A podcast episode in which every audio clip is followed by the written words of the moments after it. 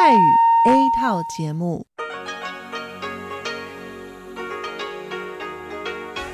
ที่นี่ สถานีวิทยุเรดิโอไต้หวันอินเตอร์เนชันแนล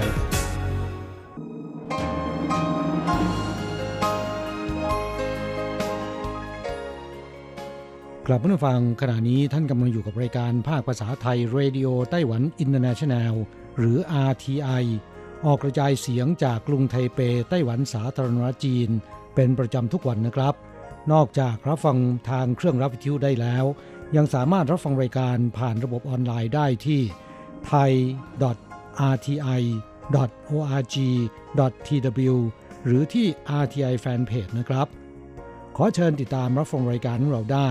ตั้งแต่บัดนี้เป็นต้นไป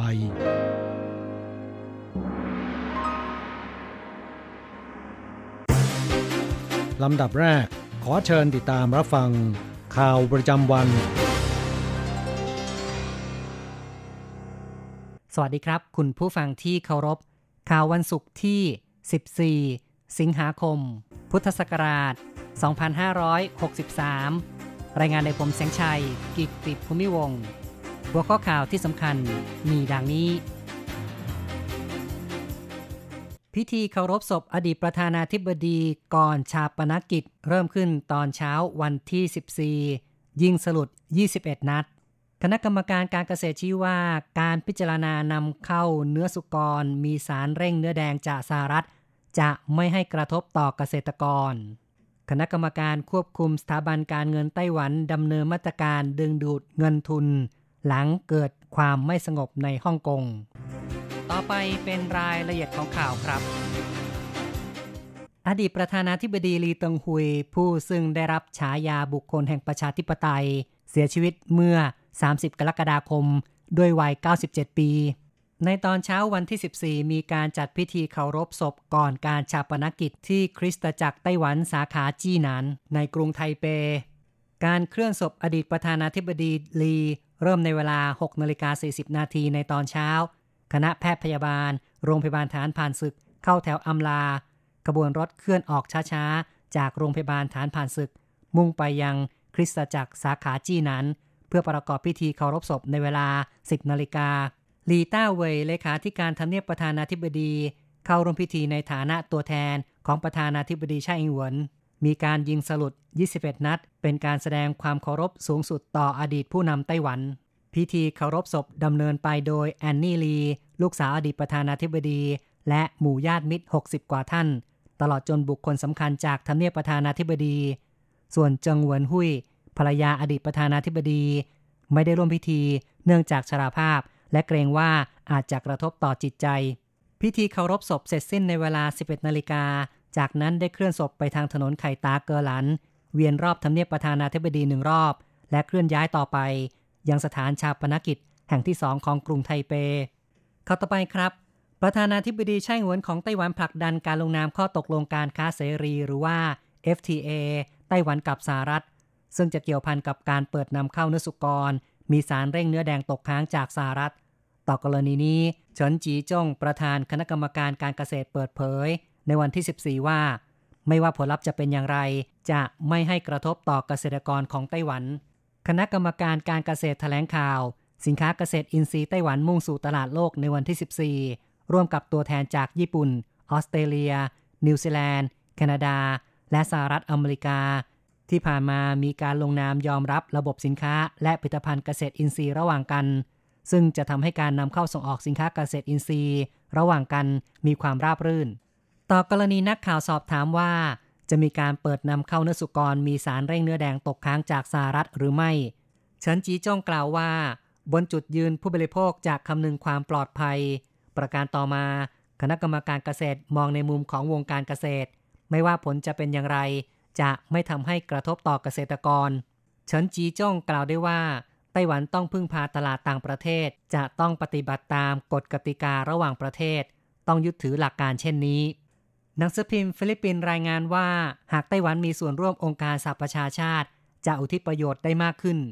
หนังสือพิมพ์ฟิลิปปินส์เดลี่อินไควเรอร์และมานิลาสแตนดาร์ดรายงานข่าวและบทความ อ้างอิงข้อมูลจากอู๋เจาเซี่ย รัฐมนตรีกระทรวงการต่างประเทศของไต้หวัน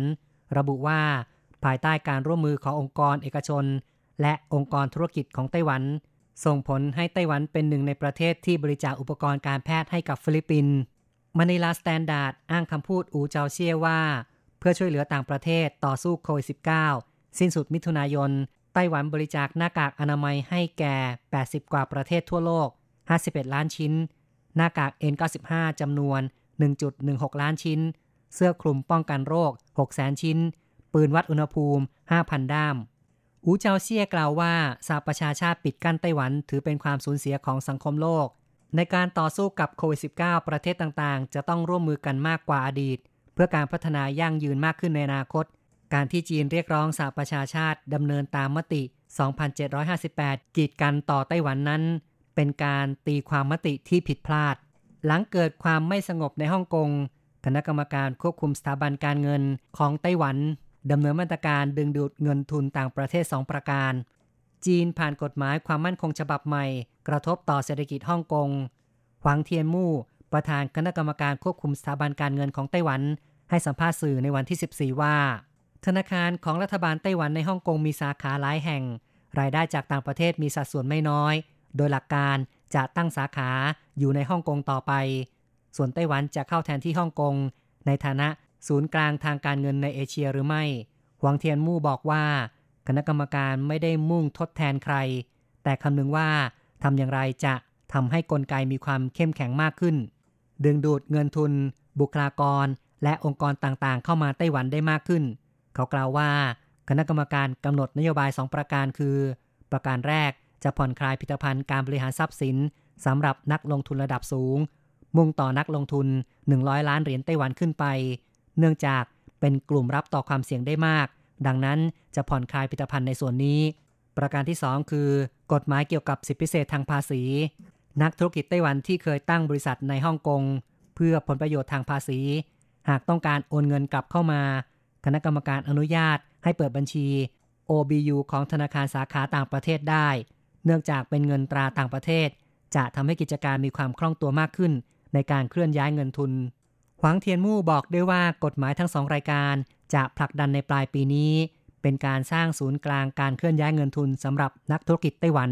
หรือเป็นศูนย์กลางบริหารทรัพย์สิน ล้วนมีประโยชน์อย่างมากต่อไต้หวัน ต่อไปเป็นข่าวเรื่องสมาคมเกษตรที่ไทยนั้นรุกตลาดอีคอมเมิร์ซมียอดขายสูงถึง 50 ล้านเหรียญไต้หวัน ใส่ซอสรสเปรี้ยว มายองเนสแต่งหน้าเป็นเส้นลายตาคาย แม่ครัวชื่อดังอาจารย์ฟัง สาธิตการปรุงอาหาร ใช้วัตถุดิบในร้าน สอนปรุงอาหารง่าย แต่น่ารับประทานอย่างยิ่ง หวงเหว่ยเจ๋อผู้ว่าการนครไถหนานมาร่วมกิจกรรมด้วย เป็นตัวอย่างพ่อบ้านที่ดี ในภาวะการระบาดโควิด -19 สมาคมเกษตรมาโต้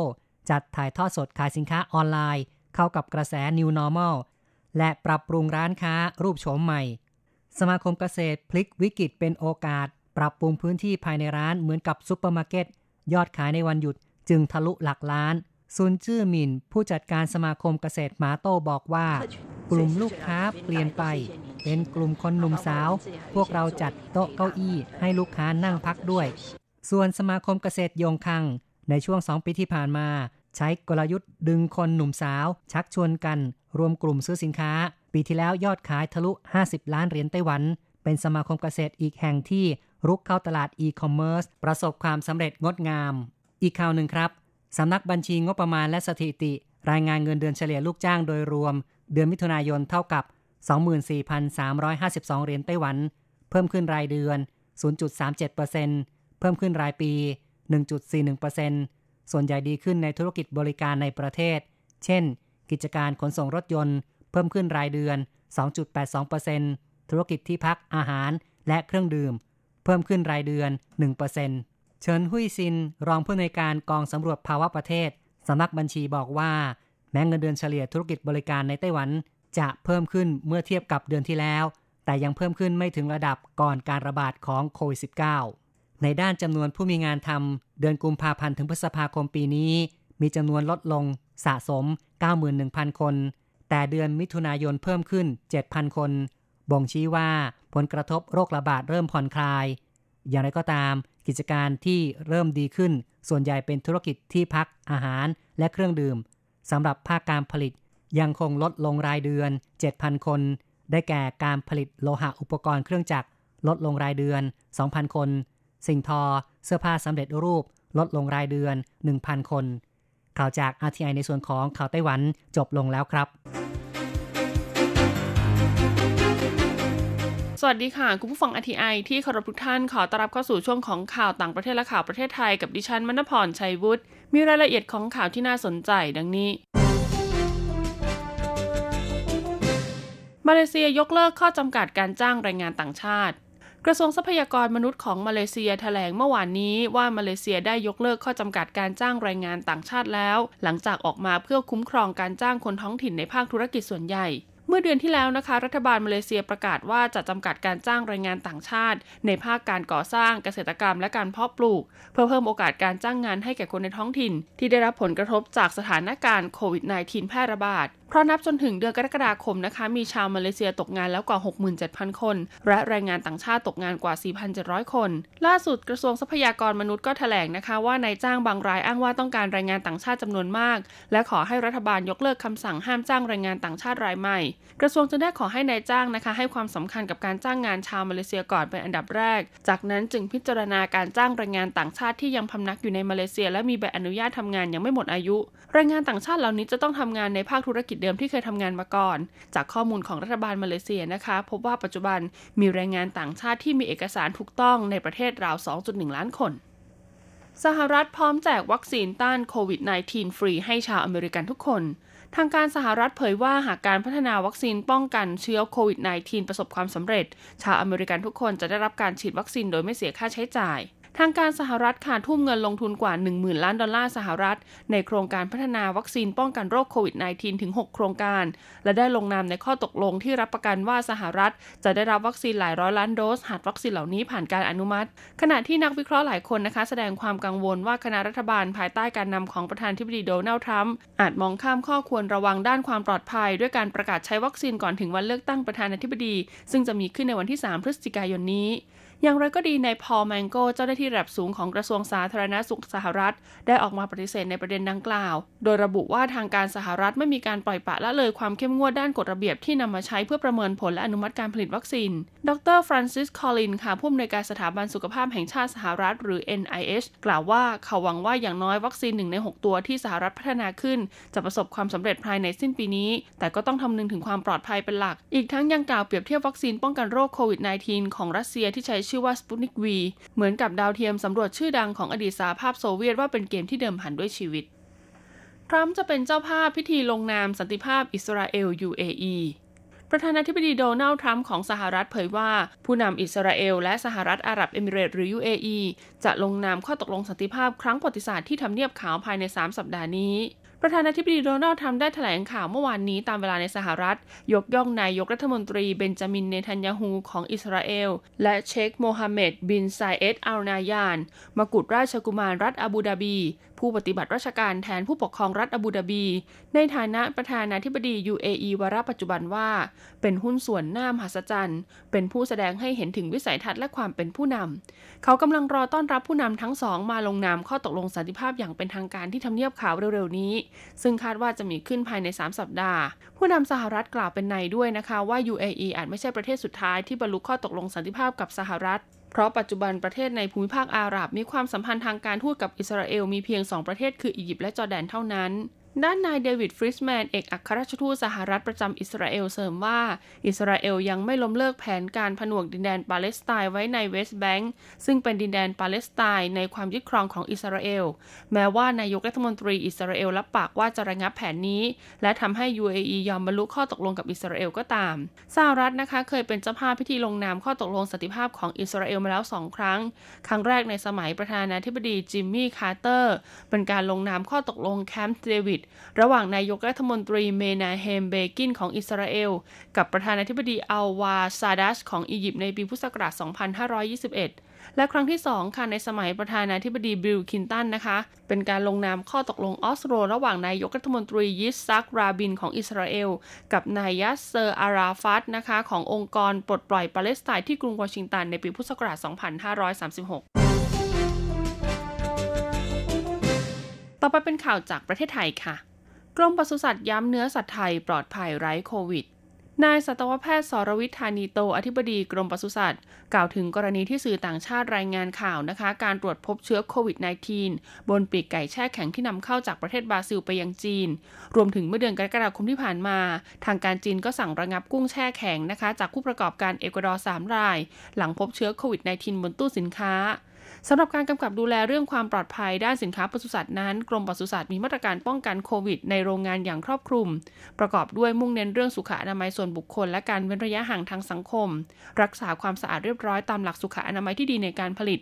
รวมกับการควบคุมกระบวนการการผลิต โดยเฉพาะขั้นตอนการผลิตที่มีผลต่อการลด หรือกำจัดจุลินทรีย์ และตรวจสอบประสิทธิภาพการควบคุมความปลอดภัยอย่างเข้มงวด ตั้งแต่การรับวัตถุดิบ เตรียมวัตถุดิบ แปรรูป การเก็บรักษา การขนส่งเพื่อป้องกันการปนเปื้อนนอกจากนี้ค่ะเพื่อเป็นการสร้างความมั่นใจในสินค้าปศุสัตว์มากขึ้น กรมปศุสัตว์ได้เก็บตัวอย่างสินค้าปศุสัตว์เพื่อเฝ้าระวังการปนเปื้อนเชื้อโควิด -19 ในผลิตภัณฑ์ปศุสัตว์อย่างต่อเนื่อง ปัจจุบันนะคะ ส่งตัวอย่างสินค้าปศุสัตว์วิเคราะห์ห้องปฏิบัติการแล้ว 237 ตัวอย่าง ผลการวิเคราะห์ไม่พบเชื้อโควิดทั้งหมด ดังนั้นขอให้ประชาชนมั่นใจในความปลอดภัยของสินค้าปศุสัตว์ไทย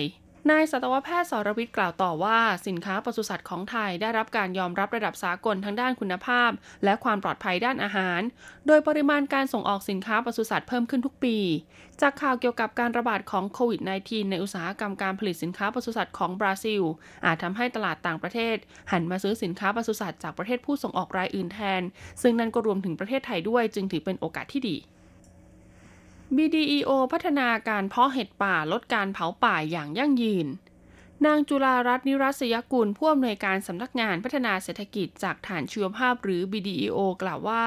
ปัจจุบันยังมีความเชื่อผิดๆของชาวบ้านเกี่ยวกับการใช้วิธีเผาป่าเพื่อให้ได้เห็ดที่ต้องการ ซึ่งรายได้จากการเก็บเห็ดขายเทียบไม่ได้กับการสูญเสียทรัพยากรชีวภาพที่มีคุณค่า และสามารถสร้างมูลค่าสูงขึ้นด้วยนวัตกรรม เช่นโครงการวิจัยและพัฒนาเทคโนโลยี การเพาะเห็ดป่าไมโครไรซาแบบจำลองธรรมชาติร่วมกับการปลูกไม้ที่มีค่าทางเศรษฐกิจ BEDO และเครือข่ายพันธมิตรจึงได้แนะนำนวัตกรรมการเลี้ยงเห็ดป่าไมโครไรซาซึ่งเป็นที่ต้องการของตลาดขายได้ราคาสูง ใช้วิธีใส่เชื้อเห็ดที่กล้าไม้ทำให้ต้นไม้เศรษฐกิจและเห็ดป่าเติบโตไปพร้อมกัน เกษตรกรได้ประโยชน์ 2 ต่อจากการเก็บผลผลิตจากต้นไม้ที่ปลูกและเก็บเห็ดที่ขายได้ตลอดทั้งปี สร้างความเชื่อมั่นที่ทุกคนสามารถเก็บเห็ดป่ามาขายได้ โดยไม่จำเป็นต้องเผาป่า เพียงใช้เทคนิคในการเพาะปลูกให้เหมาะสม การทดลองในแปลงปลูกชุมชนบุญแจ่มจังหวัดแพร่นะคะยังพบว่ากล้าไม้ที่ใส่เชื้อเห็ดป่ามีการเจริญเติบโตดีกว่าปกติ และทนทานต่อโรคมากขึ้นกว่าเดิมด้วย โดยยกระดับเป็นชุมชนต้นแบบในการเพาะขยายเห็ดป่าไมโครไรซาแบบจำลองธรรมชาติ ที่สามารถช่วยลดการเผาทำลายป่า พัฒนาเศรษฐกิจชุมชน และสร้างความมั่นคงทรัพยากรท้องถิ่นอย่างยั่งยืนสาธารณสุขห่วงหลายกิจการหย่อนยานมาตรการป้องกันโควิด -19 พออกองโรคติดต่อกรมควบคุมโรคห่วงหลายสถานที่และหลายกิจกรรม หย่อนยานมาตรการป้องกันโควิด -19 ปล่อยให้ผู้ใช้บริการเบียดเสียดใกล้ชิด ไม่สวมหน้ากากอนามัยหรือหน้ากากผ้า ขณะที่บางส่วนก็ไม่ลงทะเบียนเข้าออกผ่านแอปไทยชนะ นายแพทย์โสภณเอี่ยมศิริถาวร ผู้อำนวยการกองโรคติดต่อทั่วไปกรมควบคุมโรค ให้สัมภาษณ์นะคะว่าแม้ประเทศไทยจะไม่มีรายงานผู้ติดเชื้อรายใหม่ในประเทศมาระยะหนึ่งแล้ว แต่ก็ยังมีรายงานข่าวการระบาดครั้งใหม่ในหลายประเทศที่เคยควบคุมโรคได้ดีมาก่อน เช่นเวียดนามและนิวซีแลนด์ ดังนั้นทุกภาคส่วนนะคะยังต้องเข้มงวดในหลายมาตรการเฝ้าระวังป้องกันควบคุมอย่างต่อเนื่อง โดยเฉพาะผู้ที่เดินทางมาจากต่างประเทศ ต้องปฏิบัติตามมาตรการของกระทรวงสาธารณาสุข ได้รับการกักตัวและตรวจเชื้อโดยเก็บตัวอย่างจากโพรงจมูก และตรวจด้วยวิธี RT-PCR ซึ่งเป็นวิธีมาตรฐานในการตรวจหาเชื้อก่อโรคโควิด -19 เพื่อป้องกันและสกัดกั้นการนำเชื้อจากต่างประเทศเข้ามาแพร่ให้กับคนในประเทศ สถานการณ์ที่น่าเป็นห่วงค่ะ คือขณะนี้พบหลายสถานที่และกิจกรรมหย่อนยานมาตรการป้องกันโรค เช่นปล่อยให้ผู้ใช้บริการเบียดเสียดใกล้ชิด ไม่สวมหน้ากากผ้าหน้ากากอนามัย นอกจากนี้ประชาชนบางส่วนนะคะ ไม่ได้ลงทะเบียนเข้าออกผ่านแพลตฟอร์มไทยชนะ ซึ่งหากมีผู้ติดเชื้ออยู่ในสถานที่ที่เข้าใช้บริการ ก็ยากต่อการนำผู้สัมผัสใกล้ชิดเข้าสู่ระบบการเฝ้าระวังอาการ อย่างไรก็ตามไม่ว่าสถานการณ์จะเป็นเช่นไรนะคะ หากประชาชนยังคงมาตรการส่วนบุคคล ทั้งการสวมหน้ากากอนามัยหน้ากากผ้าล้างมือบ่อยๆ พยายามเว้นระยะห่างระหว่างบุคคล หลีกเลี่ยงการอยู่ในสถานที่แออัดอากาศไม่ถ่ายเท ก็จะช่วยลดความเสี่ยงต่อการแพร่เชื้อสำหรับองค์กรนะคะก็สามารถช่วยลดความเสี่ยงได้หลายวิธี เช่นให้พนักงานทำงานที่บ้าน เหลื่อมเวลาทำงาน คัดกรองไข้และอาการป่วยก่อนเข้าพื้นที่ รวมถึงให้พนักงานที่มีอาการของโรคระบบทางเดินหายใจหยุดทำงานอยู่ที่บ้านเพื่อป้องกันการแพร่เชื้อและรีบเข้ารับการรักษา หากทุกภาคส่วนร่วมมือกันนะคะ จากจุดเล็กๆ ขยายสู่ครอบครัวชุมชนสังคม ก็จะช่วยให้ประเทศไทยปลอดภัย สามารถป้องกันและจำกัดการแพร่ระบาดของโควิด -19 ได้ ต่อไปเป็นการรายงานอัตราแลกเปลี่ยนประจำวันศุกร์ที่ 14 สิงหาคม พุทธศักราช 2563 อ้างอิงจากธนาคารกรุงเทพสาขาไทเปค่ะ โอนเงิน 10,000 บาทใช้เงินเหรียญไต้หวัน 9,680 เหรียญ แลกซื้อเงินสด 10,000 บาทใช้เงินเหรียญไต้หวัน 10,030 เหรียญสำหรับการแลกซื้อเงินดอลลาร์สหรัฐ 1 ดอลลาร์สหรัฐใช้เงินเหรียญไต้หวัน 29.640 เหรียญ จบการรายงานข่าว สวัสดีค่ะ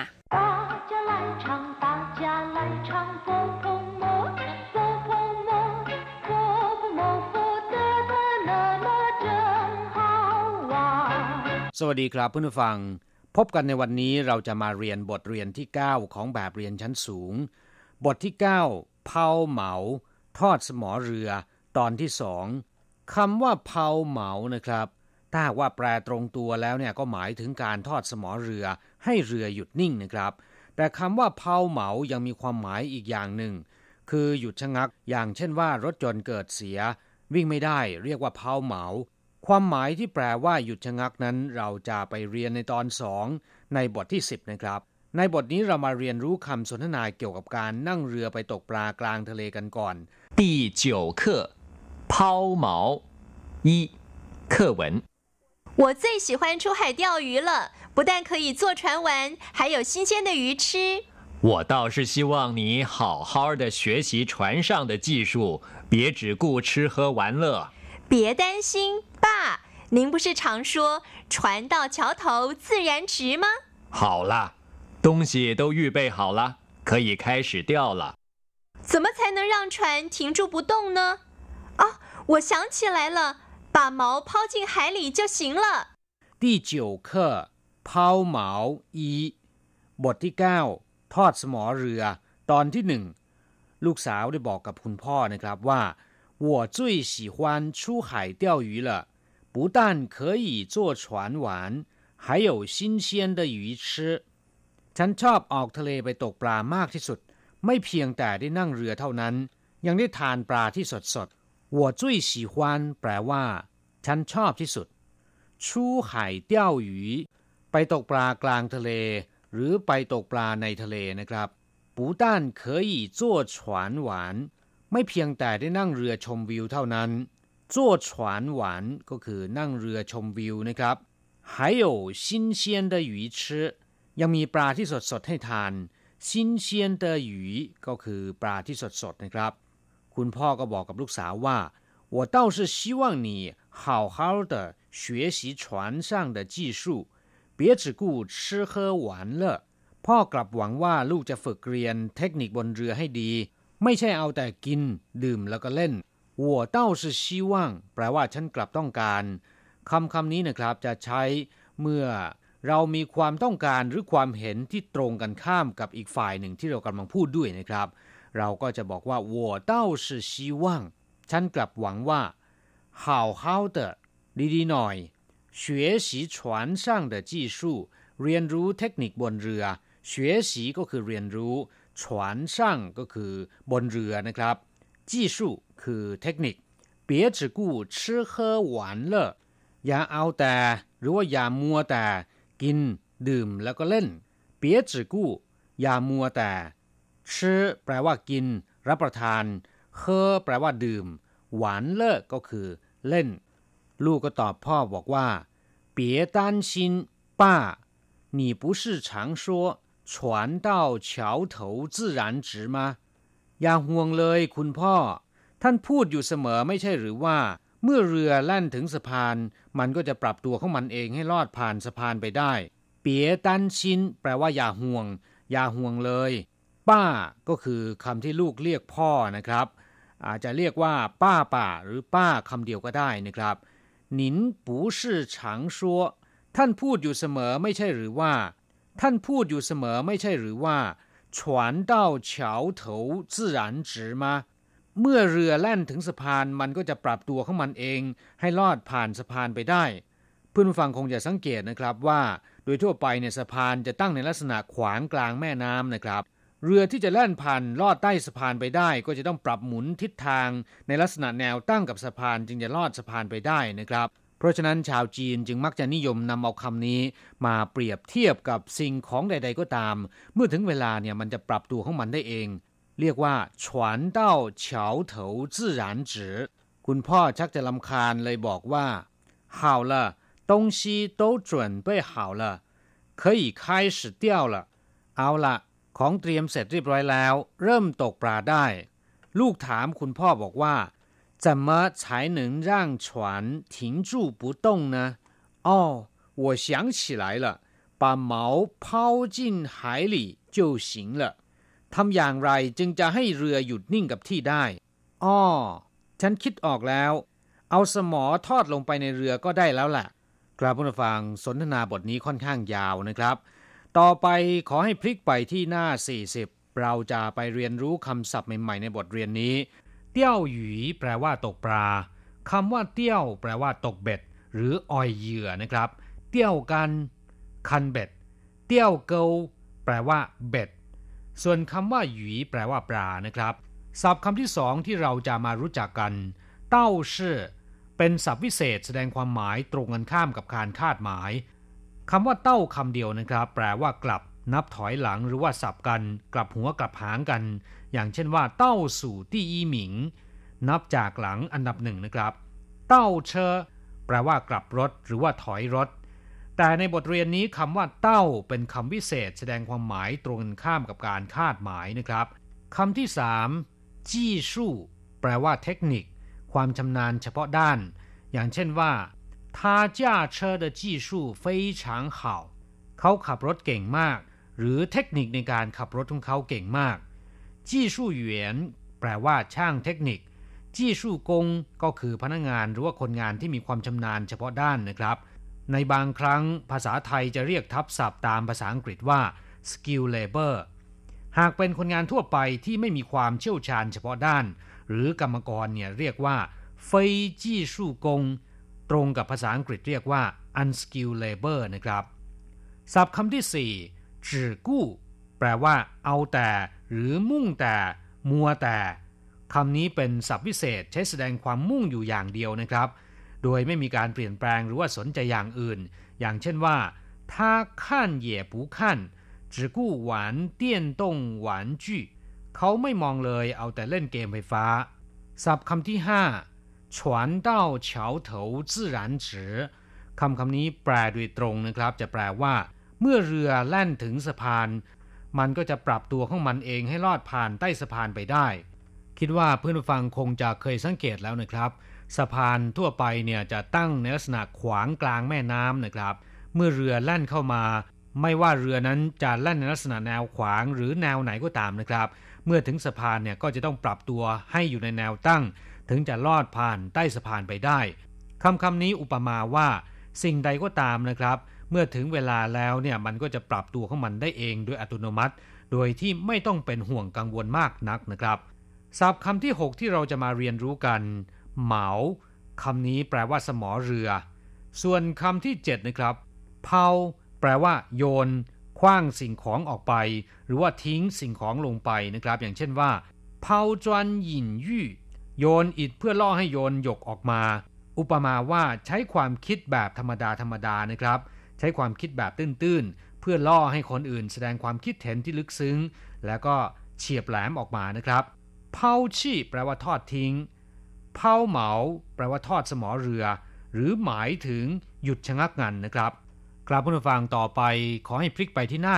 41 เราจะมารู้จักคำศัพท์ที่ใช้เชื่อมสองประโยคเข้าด้วยกัน ปูต้าน หาย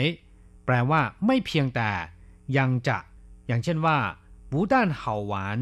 还学到好多知识ไม่เพียงแต่สนุกเท่านั้น ยังได้เรียนรู้ความรู้อีกมากมายคำที่สอง怎么才能นะทำอย่างไรจึงจะ อย่างเช่นว่า怎么才能找到你呢ทำอย่างไรจึงจะตามตัวคุณเจอ หรือทำอย่างไรจึงจะหาตัวคุณเจอ就行了แปลว่าก็ได้แล้ว อย่างเช่นว่า 打电话就行了โทรศัพท์ก็ได้แล้ว หรือโทรศัพท์ก็จะตามตัวเจอแล้ว กราบผู้ฟังเราจะกลับมาพบกันใหม่ในบทเรียนถัดไปสำหรับวันนี้ สวัสดีครับ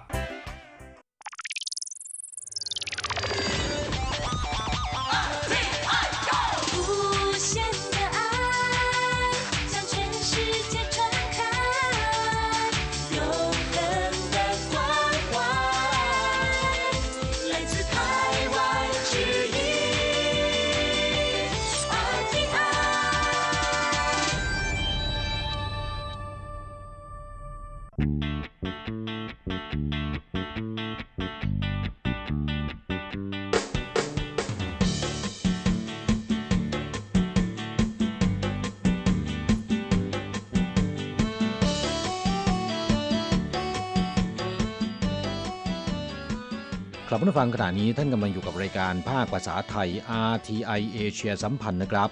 ลำดับต่อไปขอเชิญติดตามรับฟัง ข่าวคราวและความเคลื่อนไหวด้านแรงงานต่างชาติในไต้หวัน ในช่วง ขุนพลแรงงานไทย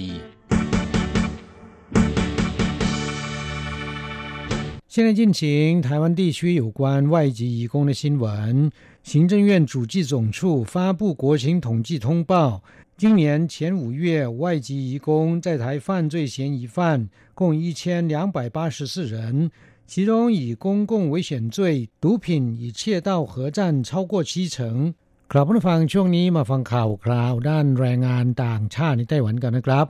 ห้าเดือนแรกของปีนี้ แรงงานต่างชาติในไต้หวันก่อคดีอาชญากรรม มีจำนวนเพิ่มมากขึ้น โดยเวียดนามก่อคดีและถูกจับ 1,284 คน คนงานไทย 705 คน คดีที่เพิ่มขึ้นมากที่สุดก็คือเมาแล้วขับและยาเสพติดนะครับกลับมาฟังเนื่องจากได้รับผลกระทบจากสถานการณ์โควิด -19 ยอดจำนวนแรงงานต่างชาติในไต้หวันณสิ้นเดือนมิถุนายนปีนี้ มีทั้งสิ้น 73,517 คน ลดลงกว่าสิ้นปี 2562 ถึง 14,541 คน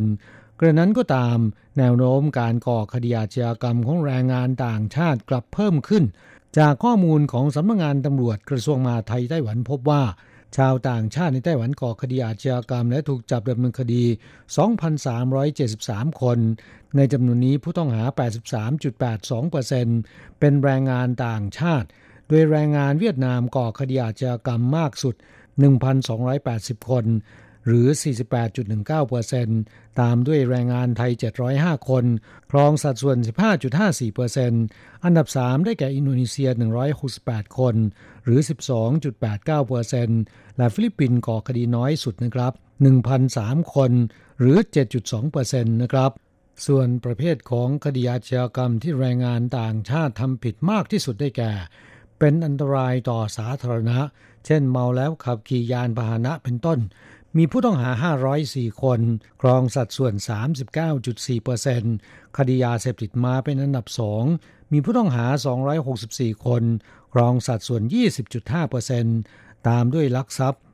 146 คน ครองสัดส่วน 11.37%นะครับกลับมาฟังจำนวนผู้ต้องหาคดีอาชญากรรมในกลุ่มแรงงานต่างชาติ แม้นไทยจะน้อยกว่าเวียดนามไม่ถึงหนึ่งเท่าตัว แต่หากคำนวณจากยอดจำนวนแรงงาน เวียดนามมากกว่าแรงงานไทยถึง 3 เท่าตัว ดังนั้นถ้าคิดตามสัดส่วนการก่อคดีอาชญากรรมของแต่ละชาติแล้วนะครับ ไทยมาเป็นอันดับหนึ่ง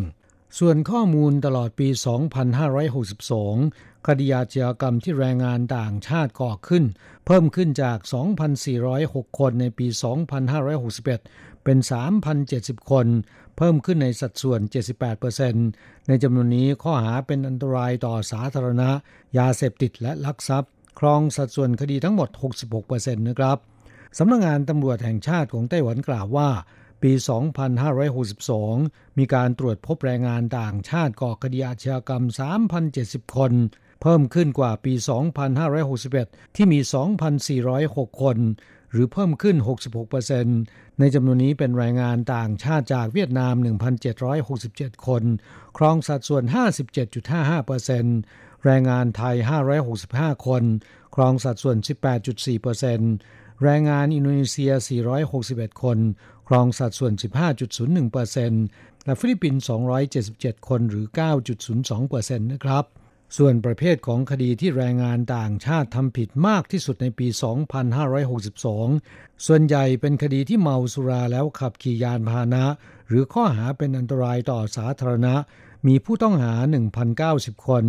สัดส่วน 35.5%คดียาเสพติดมาเป็นอันดับสองมีผู้ต้องหา 577 คน ครองสัดส่วน 18.79%ตามด้วยช่อโกง 395 คน หรือ 13.86%และลักทรัพย์ 367 คน ครองสัดส่วน 11.95%นะครับ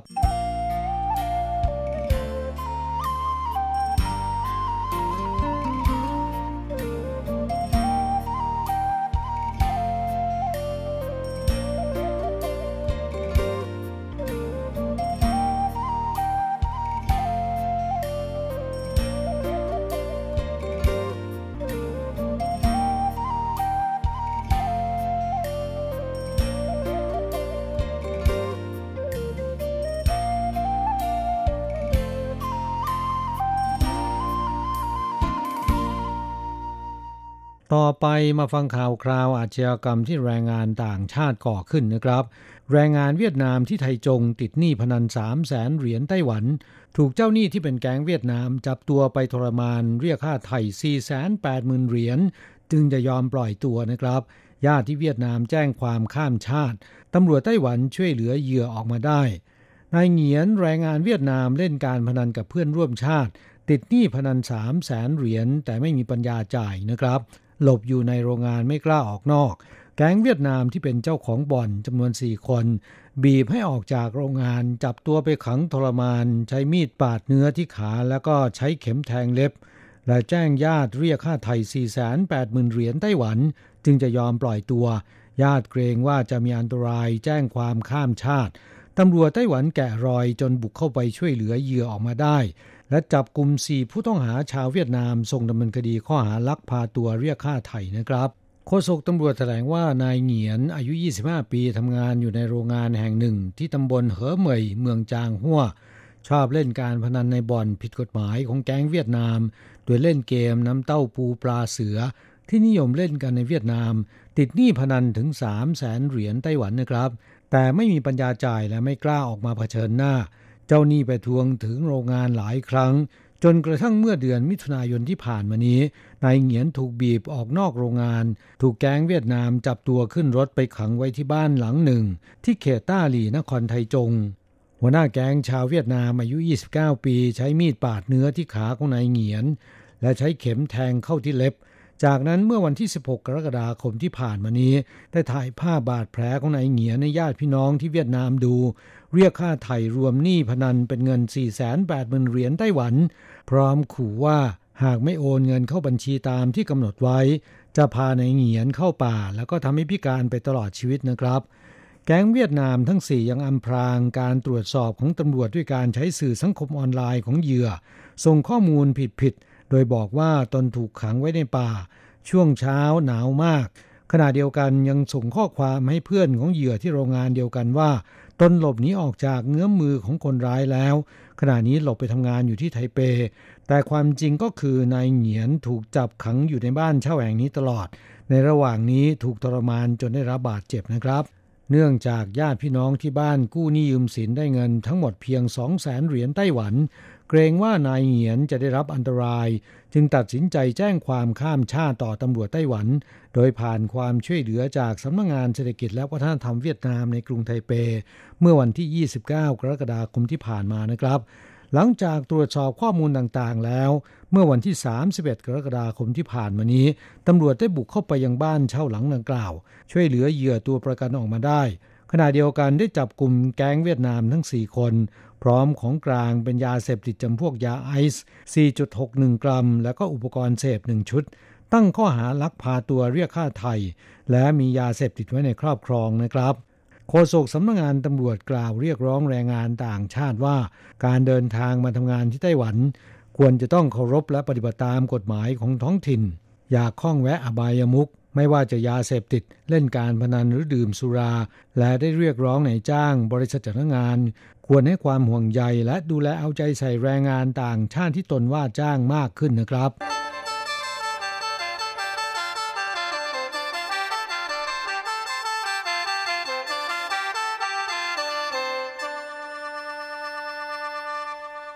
ต่อไปมาฟังข่าวคราวของคนงานไทยนะครับ คนงานไทยเมาเละ ขี่จักรยานไล่ตามหญิงไต้หวัน ถูกสามีเหยื่อที่ได้รับแจ้งขับรถแล่นมาช่วยภรรยาด้วยความเร็วสูง ชนกระเด็นเสียชีวิตอายการจับคนชนขับรถโดยประมาทนะครับ เมื่อรุ่งเช้าเวลาศูนย์นาฬิกาเศษของวันที่ 3 สิงหาคมที่ผ่านมานี้ บนถนนจิงเหมยใกล้นิคมอุตสาหกรรมเหมยหลุนในเมืองควาเหลียน เกิดอุบัติเหตุทางรถยนต์ที่แปลกประหลาดคดีหนึ่งนะครับ สามีภรรยาชาวไต้หวันคู่หนึ่งมีปากเสียงกัน ผู้เป็นภรรยาเดินออกจากบ้านด้วยอารมณ์เสีย ขณะที่เดินตามถนนมีแรงงานต่างชาติคนหนึ่ง ปั่นจักรยานไล่ตามหลังมานะครับ เมื่อเข้าใกล้ก็มีกลิ่นเหล้าเหม็นหึงไปทั้งตัว แต่ถือโอกาสจับต้องตัวของหญิงไต้หวันรายนี้ เหยื่อตกใจรีบโทรศัพท์ร้องขอความช่วยเหลือ ผู้เป็นสามีได้รับแจ้งแล้วก็บึงรถแล่นตามมาด้วยความเร็วสูงประมาณ 80 กิโลเมตรต่อชั่วโมง เกิดไปชนกับคนขี่จักรยานอย่างจัง เป็นเหตุให้คนขี่จักรยานเสียชีวิตคาที่ เมื่อภรรยาได้รับแจ้งว่าสามีขับรถชนคน จึงตามไปที่เกิดเหตุ พบผู้ตายคือแรงงานต่างชาติที่ลวนลามตนนั่นเอง แม้นคนชนจะบอกว่าไม่ได้ตั้งใจและไม่รู้ว่าแรงงานรายนี้เป็นผู้ต้องหาลวนลามภรรยา แต่ตำรวจได้จับชายไต้หวันรายนี้ ข้อหาขับรถโดยประมาทชนคนเสียชีวิต ขณะที่มีการตรวจหาแอลกอฮอล์ในเลือดของแรงงานรายนี้ หากคิดคำนวณตามวิธีเป่าลมหายแอลกอฮอล์ในลมหายใจ สูงถึง 1.06 มิลลิกรัมต่อลิตร อยู่ในระดับที่สูงมากนะครับโฆษกสถานีตำรวจทวาเหลียนกล่าวว่า ได้รับแจ้งเมื่อรุ่งเช้าศูนย์นาฬิกาเศษของวันที่ 3 สิงหาคมที่ผ่านมานี้ เกิดอุบัติเหตุรถยนต์ชนคนตาย จึงรุดไปที่เกิดเหตุ พบคนที่ขับรถเก๋งคือนายเขอชายชาวไต้หวัน ผู้ตายที่ขี่จักรยานคือนายคำพันธ์อายุ 40 ปี เป็นแรงงานไทยในโรงงานแปรรูปหินอ่อนแห่งหนึ่ง ในนิคมอุตสาหกรรมเหมยหลุน หญิงไต้หวันซึ่งเป็นภรรยาของนายเขอให้การว่า ก่อนเกิดเหตุมีปากเสียงกับสามี จึงเดินออกนอกบ้านไปตามถนนเพื่อบรรเทาอารมณ์เสีย แต่พบแรงงานไทยรายนี้ปั่นจักรยานไล่ตามมา เมื่อเข้าใกล้ก็มีกลิ่นสุราเหม็นหึงและใช้มือข้างหนึ่งพยายามจับหน้าอกของตน ก็ทำให้ตกใจจึงรีบโทรศัพท์แจ้งสามี และเมื่อเกิดอุบัติเหตุสามีขับรถมาช่วยตน ชนคนตาย เป็นคนเดียวกับที่ลวนลามตน ฝ่ายนายเขอให้การว่าเมื่อตนได้รับแจ้งจากภรรยาว่ามีคนเมาพยายามจะลวนลามเธอ จึงขับรถออกหาตามจุดที่ได้รับแจ้ง และระหว่างทางตนใช้โทรศัพท์ติดต่อภรรยาเพื่อหาจุดที่อยู่ โดยถนนค่อนข้างมืดมองไม่ค่อยชัด ประกอบกับตนร้อนรนกลัวภรรยาจะได้รับอันตราย ต่อเมื่อเห็นคนขี่จักรยานเซไปมากลางถนน ก็เบรกไม่ทันซะแล้ว ตำรวจตรวจดูสภาพรถเก๋ง กระจกหน้ารถแตกเป็นรูขนาดใหญ่ ฝากระโปรงรถมีรอยบุบรุนแรง พื้นถนนไม่มีรอยเบรก แสดงว่าขับมาด้วยความเร็วสูง ส่วนแรงงานไทยกระดูกหักหลายที่นะครับกะโหลกศีรษะแตกเสียชีวิตคาที่ รถจักรยานที่แรงงานไทยขับขี่กลายเป็นเศษเหล็ก เมื่อตรวจแอลกอฮอล์ในเลือดของผู้ตาย เทียบกับการเป่าลม มีแอลกอฮอล์ในลมหายใจสูงจนน่าตกใจ คือ 1.06 มิลลิกรัมต่อลิตร ส่วนนายเหอตรวจแล้วไม่พบว่าดื่มสุรานะครับครับผู้ฟังเนื่องจากแรงงานไทยที่ถูกชนเป็นคนเดียวกับที่ถูกกล่าวหาว่าลวนลามภรรยาของคนขับ จึงทำให้เกิดคำถามว่าเป็นความบังเอิญหรือจงใจตำรวจกล่าวว่าจากการตรวจสอบกล้องวงจรปิด พบผู้ตายก่อนเกิดเหตุเคยขี่จักรยานไล่ตามหลังภรรยานายเหอจริง จนเข้าใกล้ถึงตัว จากนั้นดีกหนีไป และขี่จักรยานเซไปมาโดยปั่นเข้าใกล้กลางถนน และเมื่อตรวจสอบบันทึกการใช้โทรศัพท์มือถือ พบนายเขอก่อนชนแรงงานไทย ขับไปได้ใช้โทรศัพท์ถามที่อยู่ของภรรยาไป เนื่องจากถนนสายนี้ค่อนข้างมืดและแรงงานไทยขี่จักรยานไปในเส้นทางกลับหอพักโรงงาน เป็นทิศทางเดียวกันกับนายเหอ เบื้องต้นจึงสันนิษฐานว่าเป็นความบังเอิญมากกว่า อย่างไรก็ตามได้ส่งเรื่องให้อายการดำเนินการตรวจสอบข้อเท็จจริงต่อไปแล้วตำรวจเมืองควาเหลียนกล่าวเตือนว่า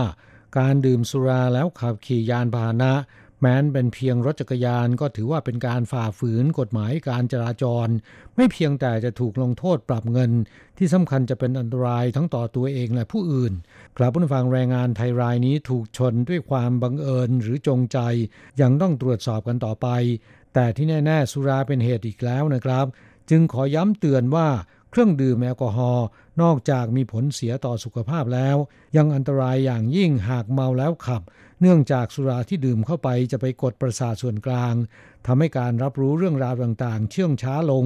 และส่งผลกระทบต่อระบบการตัดสินใจ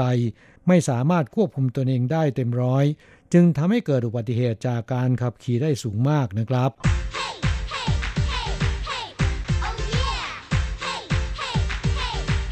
อยากรู้ไหมไต้หวันมีอะไรดี ขยับเข้ามาสิ จะบอกให้ กับอะไรๆในไต้หวันเวอร์ชันเดี่ยวไมโครโฟน สวัสดีครับคุณฟังทุกท่านลาสำหรับสัปดาห์นี้อะไรๆในไต้หวันก็กลับมาพบกับคุณฟังแล้ว เช่นเคยและสำหรับสัปดาห์นี้เราก็มาทักทายกันพร้อมกับการเปิดตัวนะของการเปิดตัวของสะพานแห่งใหม่นะในเขตอุทยานแห่งชาติ ไทหลู่เก๋อซึ่งเพิ่งจะมีการเปิดใช้อย่างเป็นทางการเมื่อวันที่ 12 สิงหาคม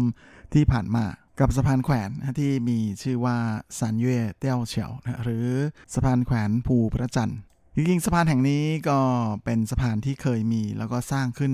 แต่ดั้งเดิมนะในสมัยที่ญี่ปุ่นยังปกครองเกาะไต้หวันนะโดยในขณะนั้นสะพานแห่งนี้นั้นก็ใช้เป็นสะพานเหล็กครับที่เป็นสะพานที่มีความยาวที่สุด ในเขตหุบเขาทโรโกะนะหรือไทหลูเกอแต่ว่าหลังจากที่มีการตัดถนนทางหลวงที่เรียกกันว่าจงหิงกงลู่นะซึ่งเป็นทางหลวงเส้นที่พาดผ่านนะระหว่างฮวาเหลียนไปที่ข้ามจังหวัดหนานโถนะต่อไปถึงเหอฮวันซานนะแล้วก็ลงเขาผ่านชิงจิ้งนงฉางนะไปจนถึงข้างล่างนั่นแหละ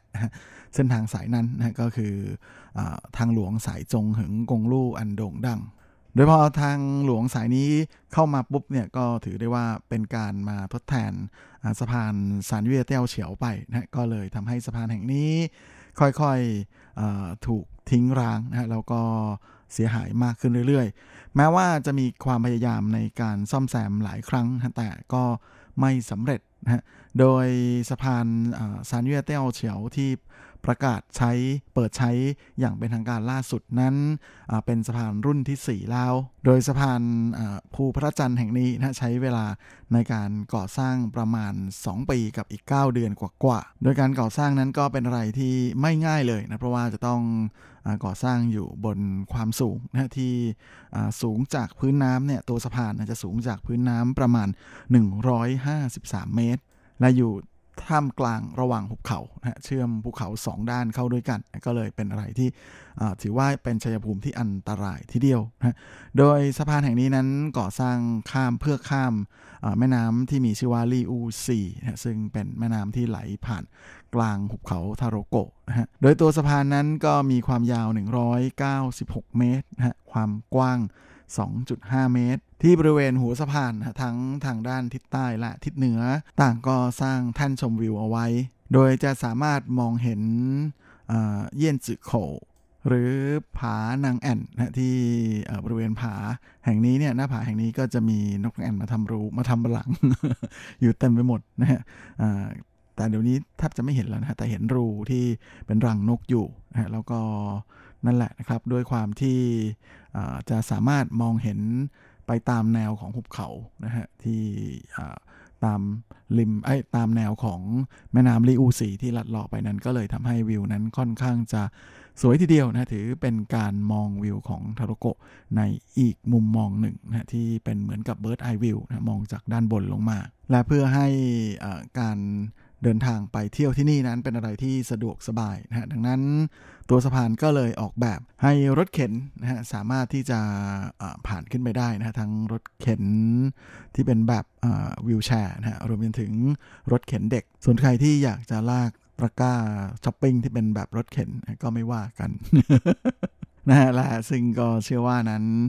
สะพานแห่งนี้จะดึงดูดให้มีนักท่องเที่ยวมาเที่ยวที่ไทลูเกอร์เพิ่มมากขึ้นอย่างแน่นอนนะโดยจากสถิติ นักเที่ยวที่มาเที่ยวไทหลูเก๋อเมื่อปีที่แล้วนะฮะอยู่ที่ประมาณ 4ล้าน8แสน2หมื่นกว่าคนนะหลังจากสะพานภูพระจันทร์หรือซันเย่เต้าเฉียวแห่งนี้เริ่มเปิดใช้ก็น่าจะดึงดูดให้ประชาชนมาเที่ยวกันมากขึ้นไปอีกนะเพราะว่าบริเวณโดยรอบนั้น ก็มีแหล่งท่องเที่ยวมากมายนะฮะและก็ยังมีทั้งในส่วนของการมีโอกาสได้มองแล้วก็ชื่นชมไท่ลู่เก๋อนะฮะจากมุมมองที่ไม่เคยเห็นมาก่อน โดยในช่วงแรกนี้ ก็จะเปิดให้บริการนะโดยการจะต้องขึ้นไปจองคิวทางอินเทอร์เน็ต โดยแต่ละวันนั้นจะจำกัดจำนวนนักท่องเที่ยวนะฮะมาเที่ยวชมวันละ4รอบนะรอบละไม่เกิน 200 คน โดยจะมีเจ้าหน้าที่มาคอยบรรยายให้ความรู้ด้วยนะเป็นเวลา 45 นาทีของแต่ละรอบ ก็เท่ากับว่าแต่ละวันนั้นจำกัดปริมาณท่องเที่ยวนะประมาณเอาไว้ที่ 800 คน โดยเวลาของทั้ง 4 รอบที่จะเปิดให้บริการนั้นก็คือ9โมงเช้า 11โมงเช้า บ่ายโมงครึ่ง และบ่าย3ครึ่งนะใครที่สนใจก็ขึ้นไปจองคิวได้นะฮะบนเว็บไซต์ของอุทยานแห่งชาติไท่ลู่เก๋อนะหรือ太魯閣國家公園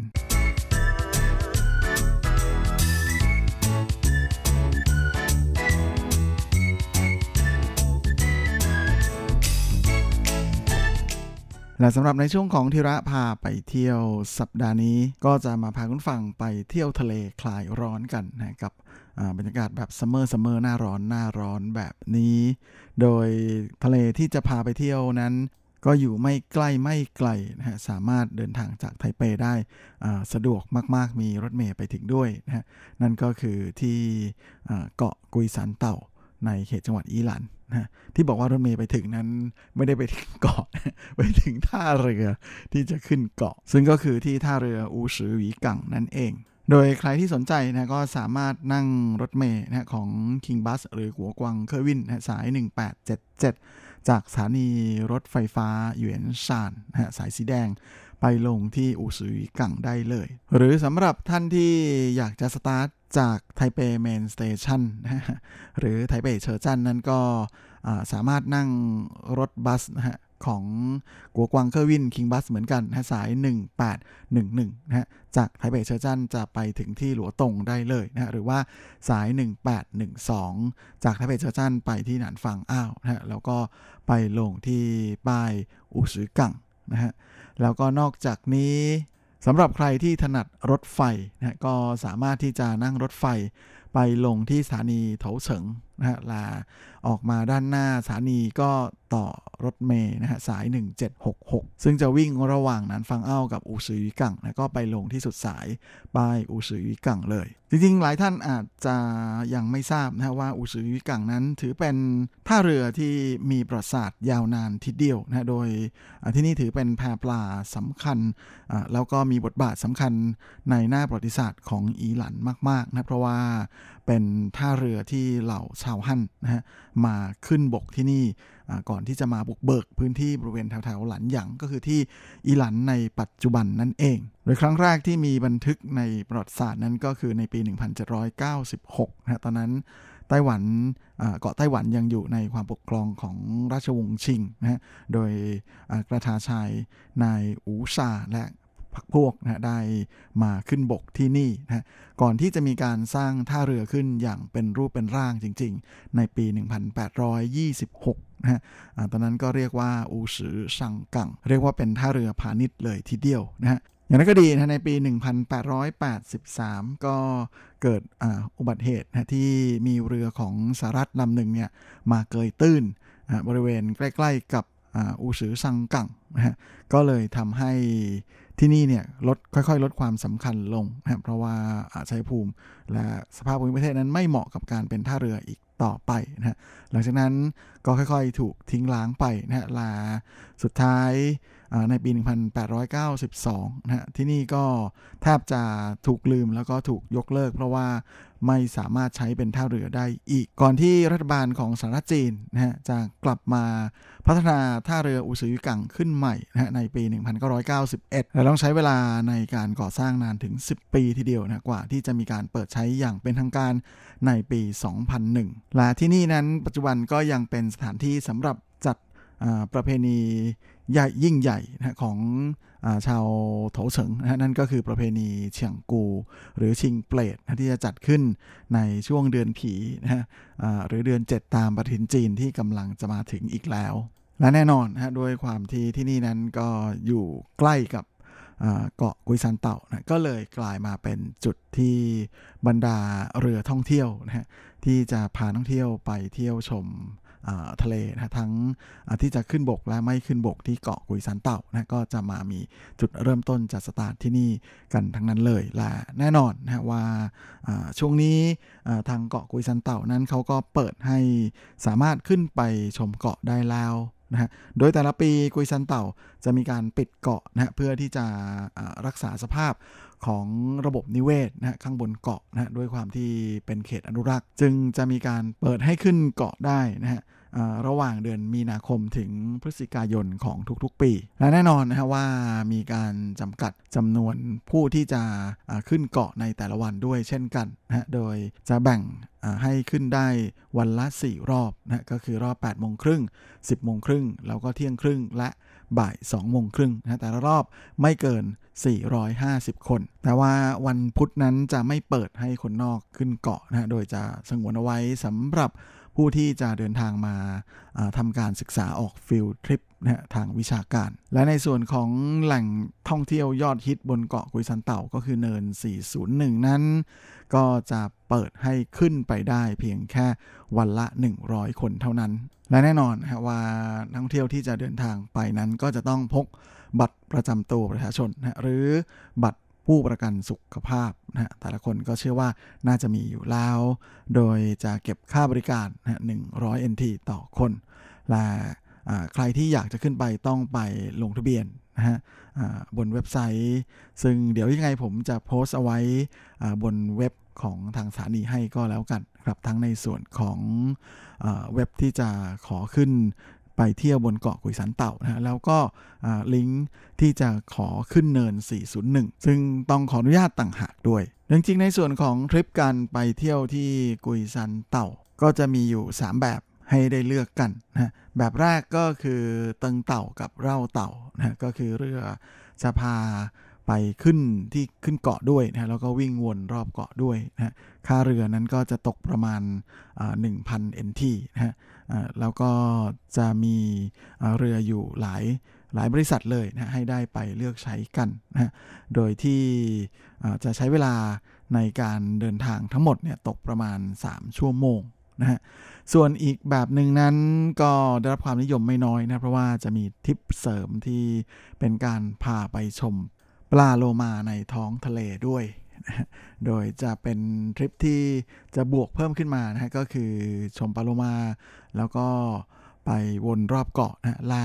ขึ้นเกาะ ซึ่งทริปนี้ก็จะใช้เวลาทั้งหมดนะฮะประมาณ 4-5 ชั่วโมงนะฮะโดยค่าใช้จ่ายนั้นก็จะแพงขึ้นนะฮะ ประมาณ 1,300 1,500 อะไรประมาณนี้ แล้วแต่บริษัทนะก็ไปเลือกกันได้นะครับ มีอยู่เยอะแยะมากมาย ลาทริปแบบที่ 3 ก็คือการขึ้นเกาะนะแล้วก็ขึ้นเนิน 401 แล้วก็วิ่งวนรอบเกาะนะอันนี้ใช้เรือวนไม่ได้วิ่งเอง แบบนี้จะแพงกว่า 2 แบบแรกละใช้เวลามากที่สุดด้วยนะก็ตกประมาณ 6 ชั่วโมง